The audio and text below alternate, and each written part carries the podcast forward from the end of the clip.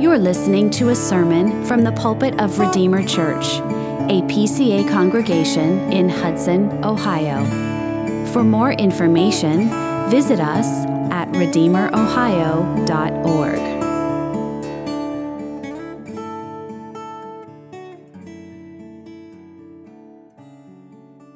Well, if you would turn with me in your Bibles to the book of Acts, chapter twenty. This morning we're going to be focusing our attention on verse twenty-eight. You'll find this on page nine hundred thirty of the Pew Bible.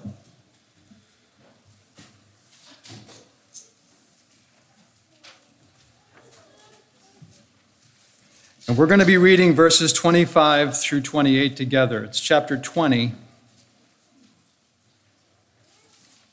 And we'll read verses twenty-five through twenty-eight.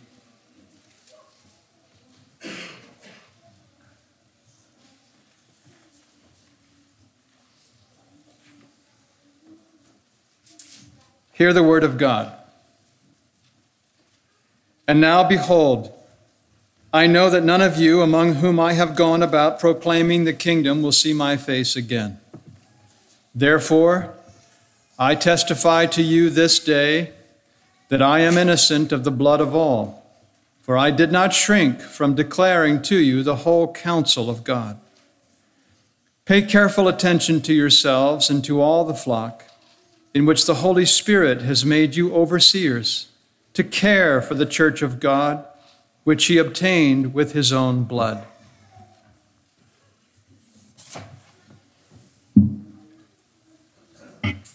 Of all the substances known to man, blood is one of the most interesting and sacred. Ray Serco could probably teach us a lot about it because he has worked faithfully in the blood labs for decades. But there's one thing I know about blood. God has attached sacredness to shedding of blood. For example, in Genesis nine six, it says, shedding man's blood is a capital offense and it's worthy of capital punishment. And that has not changed. Again, the Jews were prohibited from eating blood, which is why they always drained their meat, because it's sacred. Under the Mosaic covenant, sacrificial blood was considered to be sacred.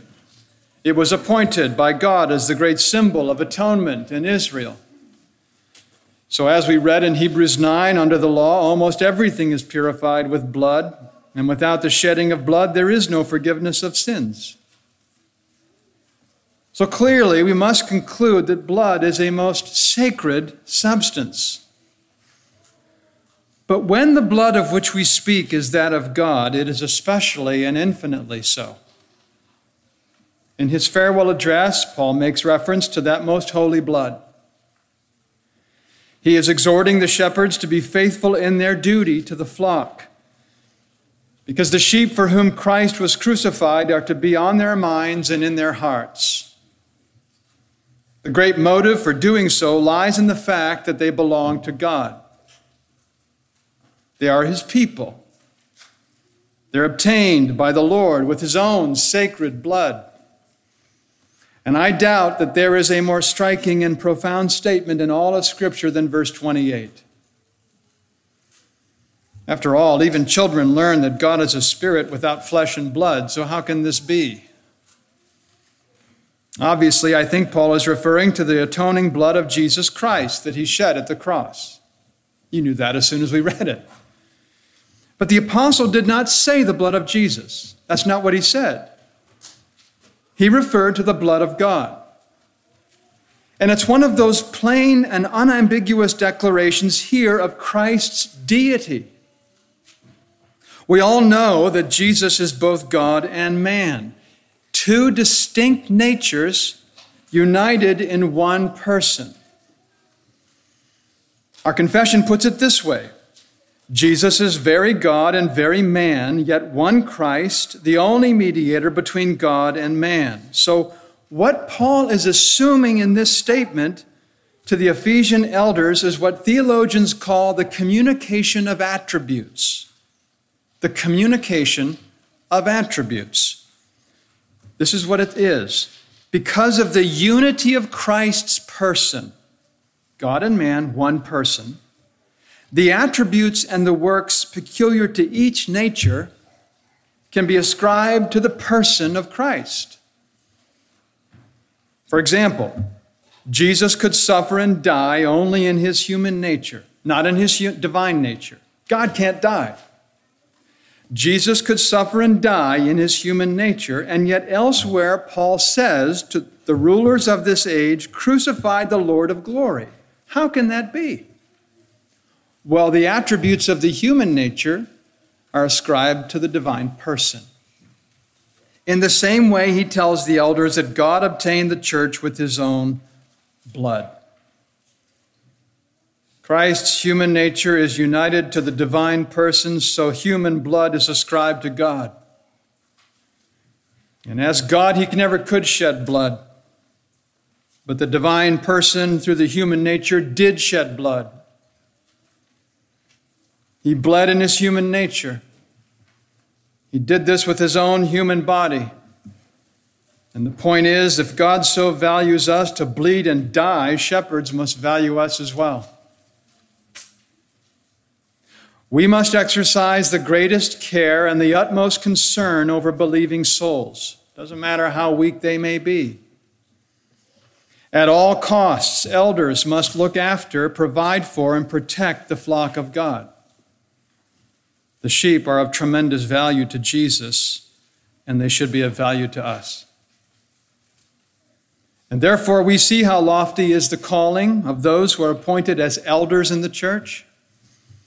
I'm astounded that mere men are entrusted with the apple of God's eye. Elders are appointed to care for those whom God bought at a great price. And if that is not a sobering truth, I honestly don't know if anything is. If that doesn't motivate men to do everything to care for the sheep, I don't know what will motivate them. The church belongs to Christ, and as under-shepherds, elders must care for her. And there is no equivalent to the price that our Lord paid to redeem the church. He stopped at nothing to redeem us, even shedding his own blood. And that implies that in God's eyes, the saints are absolutely priceless. Every single one. They're highly valued. And I want us to consider in the time that remains Christ's blood by looking at one noun and three adjectives. One noun, three adjectives. First, the noun. The shedding of Christ's own blood was considered to be a purchase in Scripture. You know, the whole world belongs to God by right of creation. He spoke the universe into existence. It's his. But the church belongs to him by right of redemption. He obtained it at a price. Twice in his letter to the Corinthians, Paul tells us that we were bought with a price. And that means... or the means by which he redeemed the church was by dying on that cross. In other words, you and I were redeemed by the payment of a ransom, which was his blood. In ancient Israel, both property and life could be redeemed by a payment. According to law, if I'm a Jew and I lose my inheritance, it could be redeemed by a relative. Leviticus twenty-five. If your brother becomes poor and sells part of his property, then his nearest redeemer shall come and redeem what his brother has sold. It's not lost.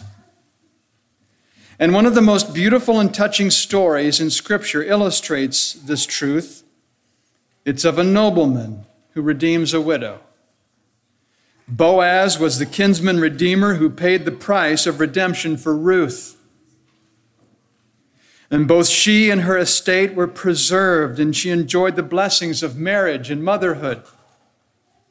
And the story is meant to be a type of what Jesus did when he shed his blood on the cross. He knew that his mission was to pay the price of redemption for our lives. Our Lord himself described his own death as a ransom for our souls. He said, and I quote, "The Son of Man came not to be served, but to serve, and to give his life as a ransom for many." He was well aware from early on that his life and ministry would terminate in an act of self-sacrifice. He knew it. And that would be the price of redeeming everyone who believes in his name. Can you imagine that?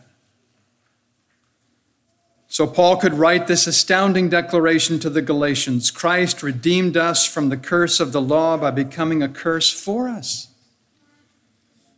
The shedding of his blood was the highest price that's ever been paid for anything. It was and will remain the greatest transaction that has ever been made. And how wonderful it is that Christ's blood purchased us, the greatest of all acquisitions. I don't think there's any word in the English language that is more honorable than Redeemer. Why do I say that? I think it's more honorable even than Savior because it reminds us that we were purchased at a great price. Jesus ransomed us from evil and secured for us the greatest of blessings. And the whole design of his mediation was to reconcile us to God. He satisfied the demands of justice. He fulfilled every requirement of the law. And in so doing, he delivered those who believe from that wrath which is coming. God could never have extended mercy by simply winking at sin. From the very beginning, the Lord threatened death as the punishment for sin. And if his holiness is to be upheld, then sin had to be punished to the full extent of the law. If Christ had not satisfied the demands of that law and paid that awful price, there would be no salvation. We wouldn't even be here this morning. It was God's mercy that moved him to save, and it was God's justice that required him to punish. So a dilemma.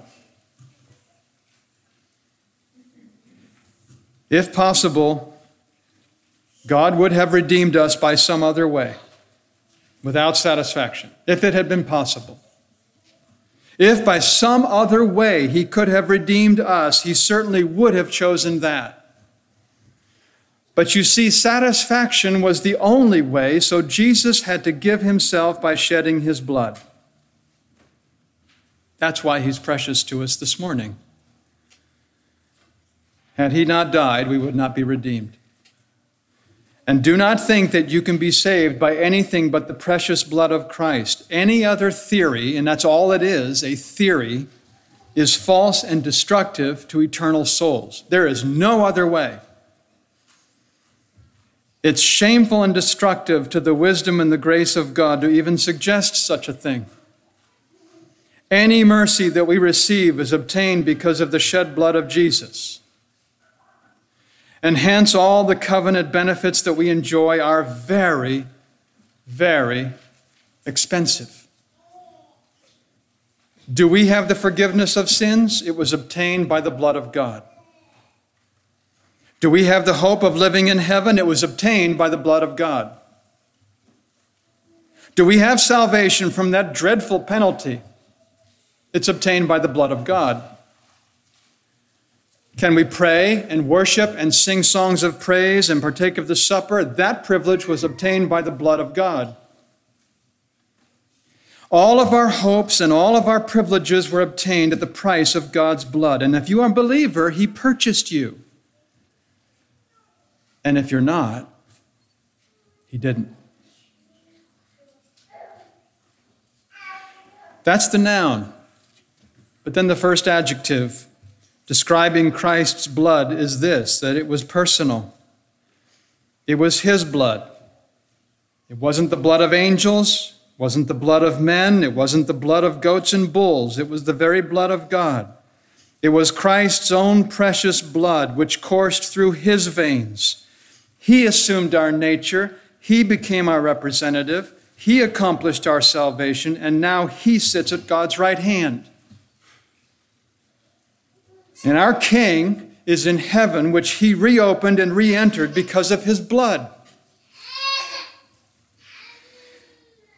You see, God could have demanded the blood shedding of every single human being. He has that authority.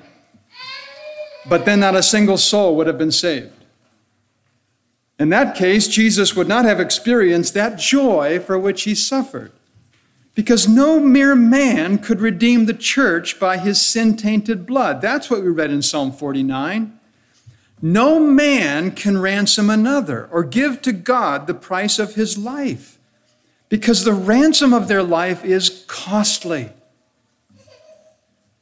and can never suffice. I want you to know that not even all the combined blood of the entire human race could suffice. The only sufficient ransom was the very blood of the God-man Jesus. And when he died on that cross, and when he shed his blood, he paid the ransom price in full. Because in Psalm one thirty, we're told that with the Lord there is steadfast love, and with him is plentiful redemption. Isn't that glorious? Plentiful redemption, enough for all and enough for anyone who believes. Because you see, to obtain our salvation, which we talk about week in and week out, the ransom had to be sufficient to satisfy its demands. So the Lord Jesus put himself under the obligation to become our Redeemer. Had the whole world been given for our salvation, that would not have been enough. Not even the universe itself is as great a sum as the blood of Christ, because he is life itself. He is the author of life, and he laid down his life once for all as an offering for sin. He himself personally accepted the responsibility to pay your debt and mine.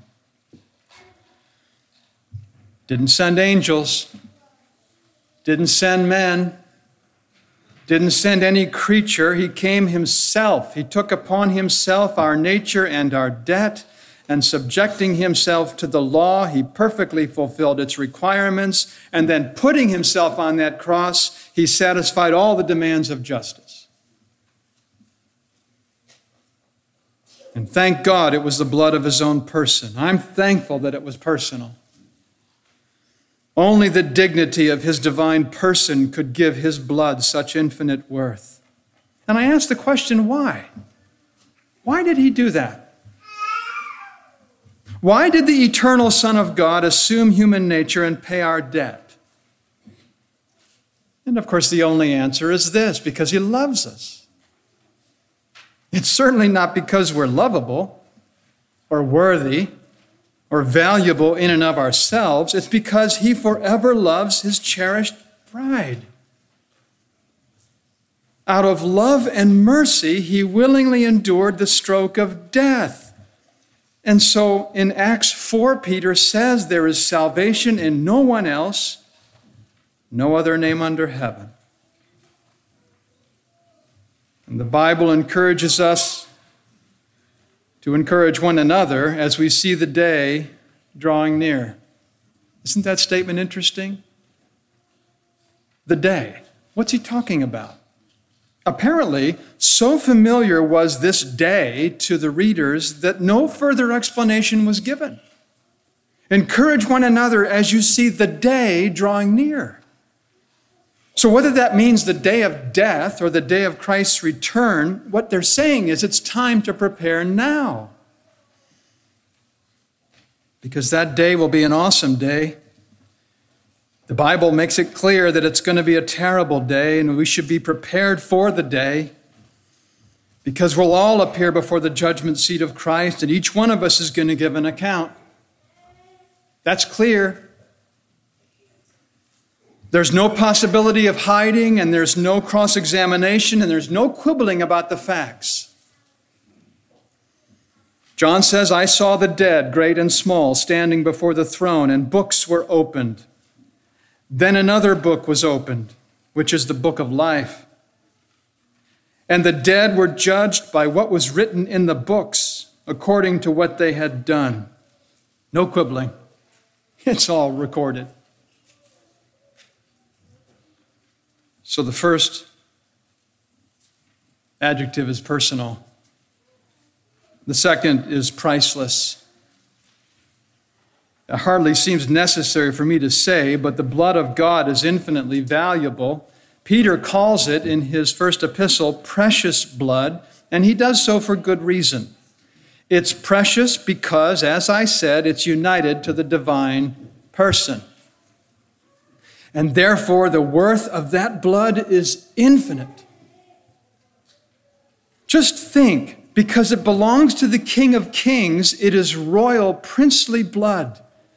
And no blood was ever as worthy as his. No blood was ever as valuable.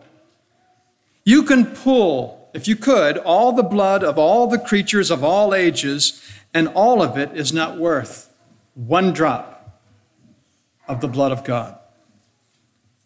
John Flavel puts this well. He says, creature blood bears no more proportion to the precious and excellent blood of Christ than a dish of common water to a river of liquid gold. Because the Son of God is infinite, a corresponding value attaches to his blood. And though as human blood it's finite, when united to God's Son, it's of infinite value. Yes, there's plasma, there's red cells, white cells, platelets, that's all there. But it's united to God. The Bible tells us that the life of the flesh is in the blood.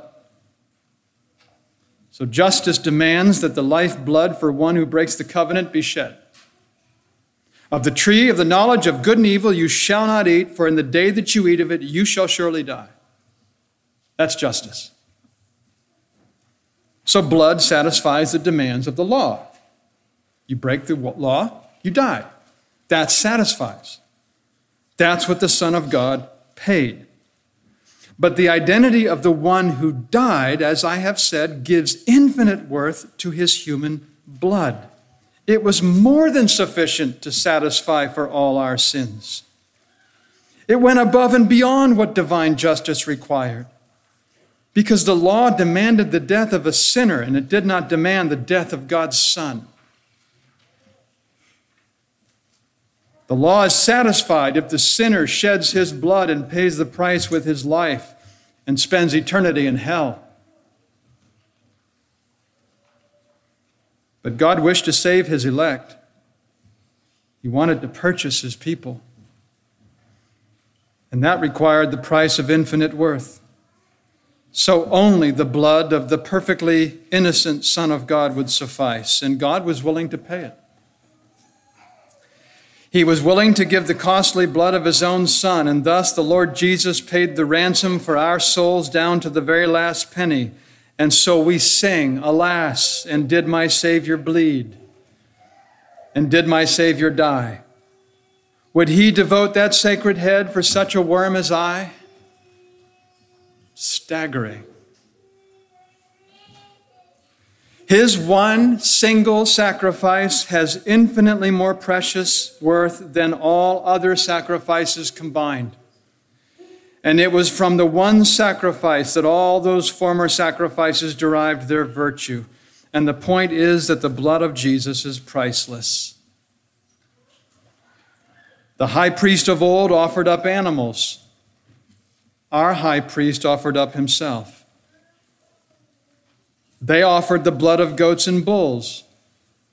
Christ offered the blood of God. They offered many sacrifices. Jesus offered up just one.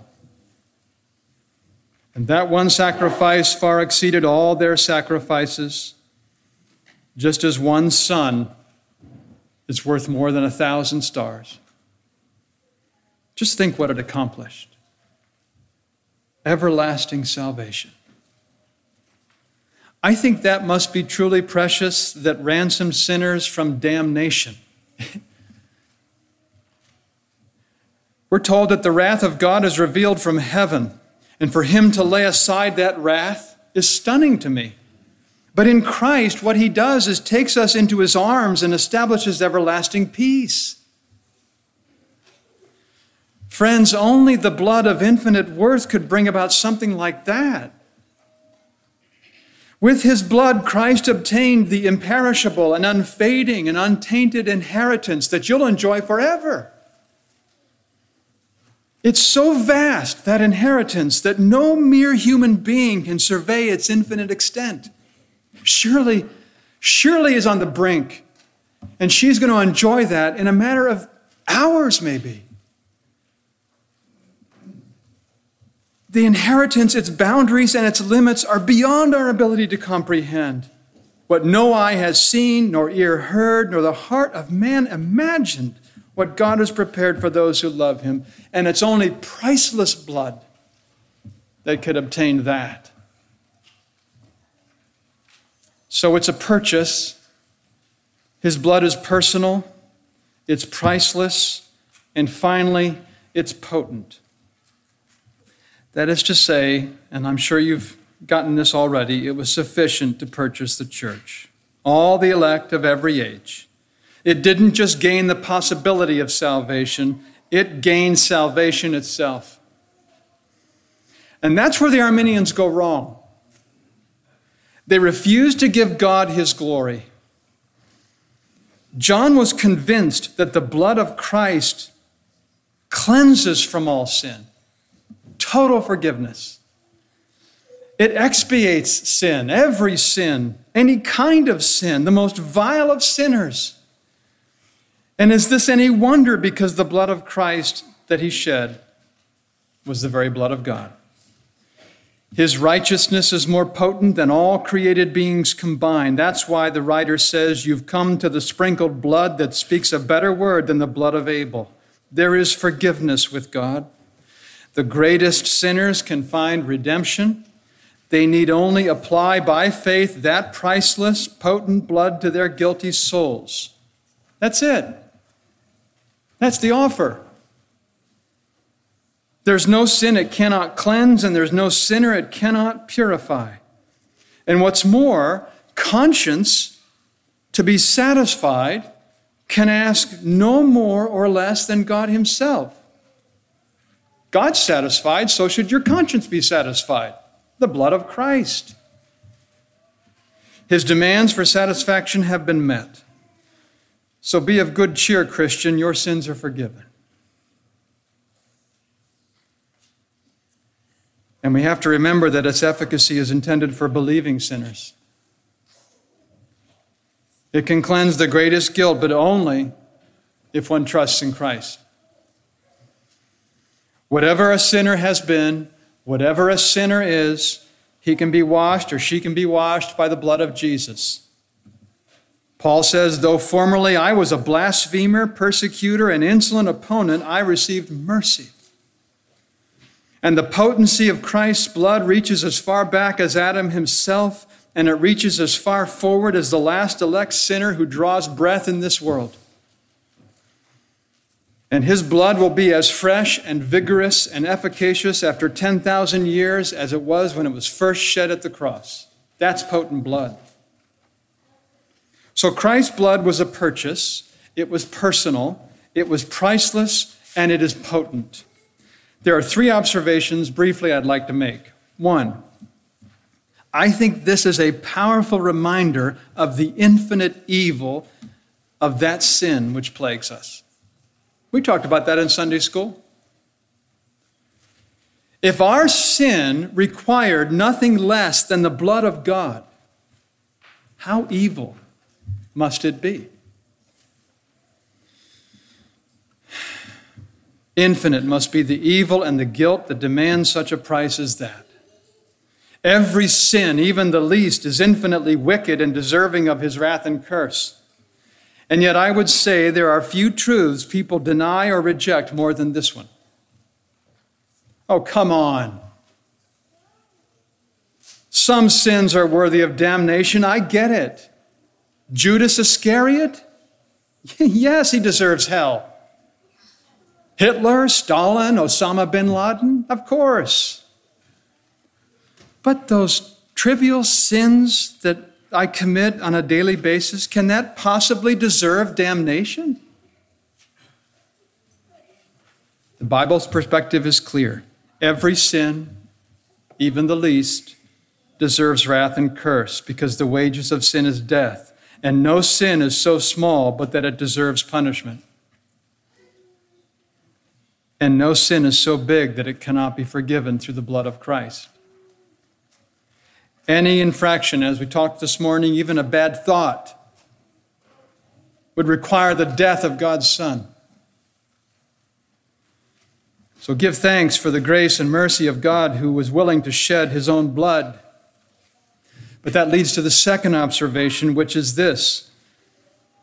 It demonstrates the matchless grace of God the Father, and it exhibits the unparalleled love of God the Son for those who are called saints, because we're told in Ephesians one that in him we have redemption through his blood, the forgiveness of our trespasses, the forgiveness of sins. What joy is there in that? It was rich, divine grace that provided a mediator to die on the cross, and it was rich, divine grace that made him willing to do so.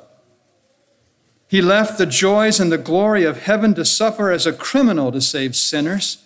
Paul says one will scarcely die for a righteous person, though perhaps for a good person one would dare even to die. But God shows his love for us in that while we were still sinners, Christ died for us. And I don't think there is any illustration that I could give, or any analogy or metaphor, that would truly and adequately express that kind of love. It's totally insufficient. The only thing we can do is look at the cross. That's the supreme demonstration of God's love. But then third and finally, what this does, I believe, is highlight the infinite value of the humblest child of God. These little ones that we're training as worshipers, infinitely valuable. Because things of great value are purchased at a great price. You know that. God paid the ultimate price.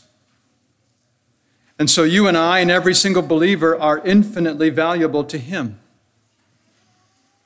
We are Christ's own peculiar treasure. We are his own precious possession. And if you somehow feel unappreciated or misunderstood, you can draw comfort from that truth. Your spouse may not cherish you in the way that you want. Your family may not value you. Your friends may not esteem you. People may not understand you, but God loves you. He takes pleasure in you, and he values and esteems and understands you because he paid for you. And the very blood from the veins of his own beloved Son was shed to purchase you, so that he loves you in spite of your sins and your weaknesses, your faults and your defects, and all your failures. He loves you. And if you're the only person in the world, if you were the only one who needed redemption, he would have sent his Son just for you. Amazing love. How can it be that thou, my God, shouldst die for me? Amen. Let's pray together.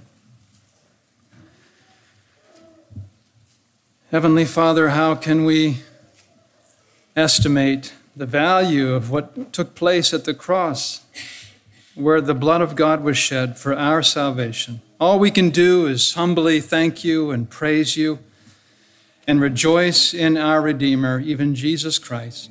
May the Holy Spirit enable us to sing with joy and gratitude, for we ask it in Jesus' name. Amen. Thank you for listening. For more information or to connect with us, visit us at Redeemer Ohio dot org.